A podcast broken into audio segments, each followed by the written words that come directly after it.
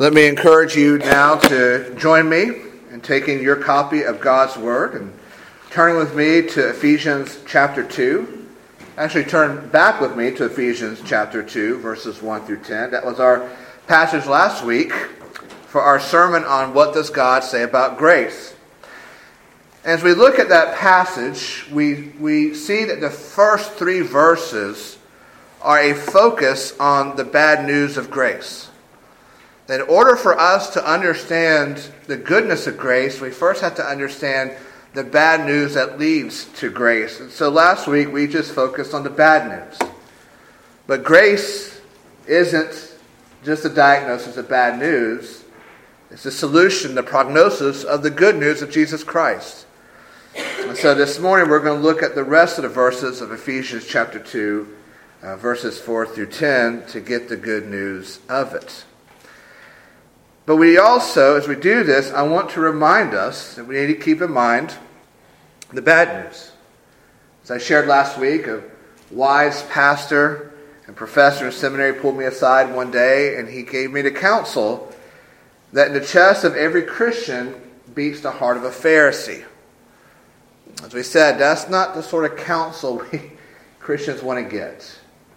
Because when we think of the Pharisees, we probably don't think good thoughts. The term Pharisee probably brings to mind the law, that they were the sticklers of the law, teachers of the law, the keepers of the law. And not only did they observe God's law, but they saw implications to that obedience, and they took those implications and they made those laws unto themselves. So when they looked at, say, the fourth commandment, to keep the Sabbath day holy, they saw implications to what that meant, and they took those implications and they added that the, the added that law unto the law of keeping the Sabbath day holy. So these were a group of people who were under the burden of the law. And this helped in many ways to shape their personalities. These are not the kind of people we want to go on vacation with. We want, we would want to spend a Friday evening with them. But I think often when we think of the Pharisees, we think their problem is law. We think their problem is legalism. But that's not their problem. The root of their problem was grace. That they lacked knowledge of grace and they lacked experience of grace. Their problem wasn't that they were good, they were good at obeying the law. The problem was they had no focus on grace. They were a graceless people. And this is why they hated Jesus. Because as John tells us in his opening prologue, uh, he is the one who is full of grace and truth, meaning that Jesus is grace. It's not something he possesses. It's not something he's perfected. Rather, Jesus is the incarnation of God's grace. And so when we think about Calvary, we think about the persecution of Jesus. The persecution from the Pharisees is they hated Jesus because they were graceless. And he is full of grace. And that should strike fear in our hearts. That if it's true, and I think it is, that in the heart or in the chest of every Christian is the ability of the heart of a Pharisee to beat, that should scare us. We don't want a Pharisaical heart beating in our chest. Because it means we have a heart that doesn't know grace. It doesn't practice grace. It doesn't love grace. We have a heart that's more apart from Jesus than it is united to him. So we want to have hearts that love grace, that knows grace, that practices grace, because we have hearts that are captured by Jesus. We want hearts that are captured by the truth of Ephesians' truth. Grace that, uh, the, the truth of grace that changes us, uh, that has changed us and is changing us. And all for the glory of Christ and his grace. So this morning as we come back to our passage and we seek to follow Paul and his formula, we want to look more at this good news. We want to move from the bad news to the good. So let me pray for us and then we will come together before God's word. Father, we come to you now. We pray for your grace upon this time. your grace which is in Jesus Christ. So we pray for his Spirit to be here with us and among us, to open our minds and our hearts to your word. Some of us here this morning may be very physically weary. Maybe we didn't sleep well last night, or it's been a long week. Maybe we are spiritually weary. We're just we're just burdened by our sins and the cares of the world. Maybe we're burdened by doubts. But you have us all here. You have us all here for the balm of your word. So wherever those wounds are, we pray that you would apply that balm this morning. Help me to be your faithful messenger. Guide your people in being your faithful flock. And may we glorify you and find our joy in you in this time. We pray in Jesus' name. Amen. So Ephesians two, verses one through ten. If you'll join me now in standing for the reading of God's word.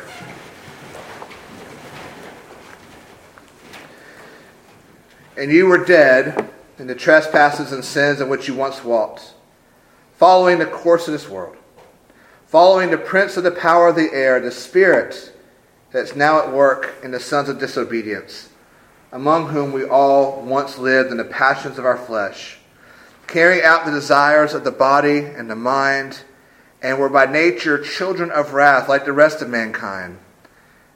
But God, being rich in mercy, because of the great love with which he loved us, even when we were dead in our trespasses, made us alive together with Christ. By grace you have been saved, and raised us up with him, and seated us with him in the heavenly places in Christ Jesus, so that in the coming ages he might show the immeasurable riches of his grace and kindness toward us in Christ Jesus. For by grace you have been saved through faith, and this is not your own doing, it is the gift of God, not a result of works, so that no one may boast. For we are his workmanship, created in Christ Jesus for good works, which God prepared beforehand, that we should walk in them. The grass withers and the flowers fade, but the word of our God stands forever.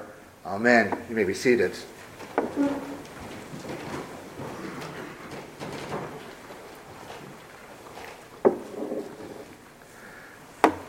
Over the course of, I imagine, most of our lives, there have been words spoken that have changed your life. Maybe it was the first time you heard your future spouse say to you, I love you. Maybe it was your wedding day, and you're standing at the altar, you're standing there in front of God, and your family and friends and loved ones, and you hear your loved one pledge themselves to you for the rest of their lives with those two little words of, I do. Maybe it's hearing your child first say, Mama or Dada. Or your parent telling you how proud they are of you, the person that you have grown up to be. Maybe it's the last words of a loved one before they passed away. Or it could be the other side of the coin. When the doctor walks into the room and shuts the door and gives you the prognosis of cancer. Or that knock on the door or the phone call telling you that a loved one has passed away. But over the course of our lives, we have probably had these words, when spoken, they've changed us. And they are indelibly carved on our minds because we know, we have experienced that as soon as those words were spoken, we were changed from that very moment on. Once those words were put out there, our life would never be the same again. For good or for bad. And for Christians, we find those words in our passage this morning in verse four. But God. But God. Now that can just sound like a transitional phrase that Paul is, is preparing to contrast something. He's in the midst of transition, and he's going to do something, or he's transitioning so he can contrast something. And that's true. Grammatically, that is what's going to happen. But there's something bigger happening here than just grammar. But God means that there is an eternal transition and contrast. One that begins here and now and goes on for an eternity. Understand this. As Christians, there are two words that there, there are no there are no other two words that have changed you more spiritually and eternally than those words, but God. Because as we see here in, in Paul's uh, testimony of grace, he is moving from that bad news, that diagnosis, we're going to talk a little bit more here in a moment. He's moving from that diagnosis of bad news to the wonderful news of the gospel, to the good news of Jesus Christ, to that balm of grace that we all need. What Paul says here changes eternity for us. When we find this phrase in Scripture, but God, usually it indicates a transition from the bad news to the good. That the author, through the inspiration and guidance of the Holy Spirit, is telling us, listen, here's the bad. And we have explored the bad, but God. Because of God, now here is the good. And so there's this, when we think about Paul here, there's this wonderful irony in a sense at work. It's a divine, gracious irony. Because you think about the heart of a Pharisee. Paul had that heart of a Pharisee. When he was Saul, he was out persecuting Christians. Those who follow grace, who love grace, were changed by grace. Paul hated them. He hated the one who was grace, who is grace. And grace met him on the road to Damascus. And so thoroughly changed Paul that we come to Ephesians two and we see a man who is bathing in grace, who is wallowing in grace, who is trying to take it all in. So Paul knows the bad news. He wasn't born with a with a uh, he wasn't born with a Christian silver spoon in his mouth. He's lived out that bad news. He knows what it means to be spiritually dead. What it means to be morally captive to sin and Satan. He knows what it means to stand condemned before God. And he shares that bad news with us. He says, before grace, before Jesus Christ, this is true for you as well. That you and I are born spiritually dead. And before Christ, we were bound. We were chained to sin and Satan. We could not say no to sin. We could not say no to Satan. And therefore, we stand condemned before God. And the implications of this bad news is huge because the implications are eternal.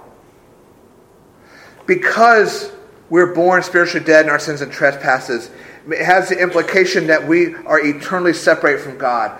Because we followed after our own desires and Satan, it implies that we are now enemies of God. Because we stand guilty and condemned before God implies the eternal wrath of God. And that's the bad news of grace. That's the bad news of who we are before faith in Jesus. And then Paul says two of the most important words we will ever hear, but God. See, this is doesn't have to be our final chapter. This doesn't have to be our final word. Grace can be the final word because of God. That the grace of God in Christ Jesus is the good news that forever changes us and now defines us. That although we are ruined by sin, we have been ruined by sin, God in His mercy pours out the riches of His grace upon us in Christ Jesus. And what Paul does here is he explains that what grace does is that it reverses, or insists, it redeems the bad news. You were once spiritually dead. But he says here in verse five, you have now been made alive with Christ. Here's the, the bad reality, that before Christ, your understanding was darkened. You were unable to see Jesus. You were unable to love Jesus. You could only evaluate things based upon the conventional sinful wisdom of this world. That your hearts, our hearts, have been hardened by our own sins and sinful choices. But God. But God in His grace in Christ has now made us alive together with Christ. So those who are in Christ, who have trusted in Him, who have been united to Him, they've now been made alive with Him because of His grace. That no longer does our spiritual reality look like a casket. Spiritual reality is we are now alive because Jesus Christ is grace and has shown us His grace. Like the Apostle Paul says in Second Corinthians four six, "For God who said, 'Let light shine out of darkness,' has shone in our hearts to give the light of the knowledge of the glory of God in the face of Jesus Christ." It's like we sing in Amazing Grace, "I was blind, but now I see." Because we are spiritually alive, we can now see the excellency of Christ, His way of salvation, the beauty of faith, and the graciousness of grace. That our hearts and minds can no longer restrain themselves as we rejoice in the fact that we were once deader than dead. Our caskets have been put in the ground. The ground has been covered over. The tombstone have been put up. But God, because of Him, we are no longer in the grave. We are now spiritually alive. And because we are spiritually alive, we are now no longer morally captive. Our reality once was that we were enchained to the, to the, to the world and to the devil and to our own desires. As we look around at the, the evil of the world, we were enchained to that. As we look at the, the evil of Satan, we were chained to him. As we understand our own sinful desires, we were bound to that. But God, we are now empowered to live for Jesus and His glory. We are now freed to say no to sin. In Romans six four, Paul explains that we have been raised with Christ that we might walk in newness of life. That newness of life is grace. That we can now walk and live in the grace of Jesus Christ. While in the past we were not able not to sin, now we are able not to sin. It's that wonderful phrase in the Latin, posse non pecere, non posse pecere. We are now able to say no to sin. By the power of God's Spirit, through the grace of Jesus Christ, we are now empowered to live in ways that God has called us to live. So which means by His grace, we now have the power not to lie. We have the power not to steal. We have the power not to be bitter, not to harbor anger against our neighbors. But not only do we have the power not to sin, but we also, for the very first time, have the power to live in ways that please God. We are now enabled, because of grace, to see grace in the law. And we no longer see it as chains, but as freedom. And we understand that obedience is good for us. It's good for our family. It's good for our church. It's good for our job. It's good for our community. It takes duty and turns it into choice. Because of grace, we see it's good to live as a child of God. No longer do we have to be legalists who obey apart from grace. We now have the power of the Holy Spirit to obey from grace. That we can now be children of the living God who delights in His will and His glory, and we live our lives in such a manner. We now have the power to live as God has called us to, that's best for us, that always leads to joy. So grace doesn't just simply affect the hour we first believed. It affects and transforms everything. But the beauty of grace is that it doesn't stop there. Paul says that, but, but because of God, when we were, where, where, we, where we were as once condemned, we are now glorified. And we have been raised with Jesus and seated with Him in heavenly places in Christ. Before Jesus, when God looked at us, He looked at us through the lens of wrath because we were His enemies. But now God looks at us in Jesus Christ. I think I've shared this with you before, so just bear with me as I repeat myself. Years ago, a pastor encouraged us when we take communion, we take the little cup. And thankfully, we have real communion this morning, y'all. There's no cardboard and medicine tasting stuff in there. This is the real deal this morning. But you take those clear cups and you, you look at your hands, you look at yourself through it. And that's how God now looks at you. Through the grace of Jesus Christ, whose blood was shed for your sins. No longer does he see us in his wrath, he sees us in Jesus Christ. And in that, he sees us as already seated with Jesus in his presence. It is in and through his grace in Christ that the triune God now knows us and will know us eternally. No longer do we have to fear him as a judge, but we go to him as a loving Father, because there's therefore now no condemnation for those who are in Christ Jesus. Grace changes us eternally. And all of this goodness of grace is dependent on Jesus.